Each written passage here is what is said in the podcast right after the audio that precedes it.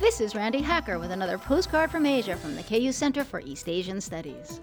North Korea has the fourth largest standing army in the world, but it's not laughing.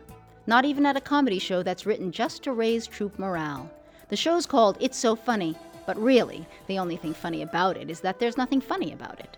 It's So Funny has been on the air for 20 years. A recent show featured two Army personnel, a man and a woman, who did a skit about the benefits of eating beans, which include good health, happiness, and of course the strength to prevail against U.S. imperialist dogs. There was not a single mention of, you know, gas. I guess it takes a totalitarian state run TV station to do an entire comedy show about beans and never once resort to flatulence.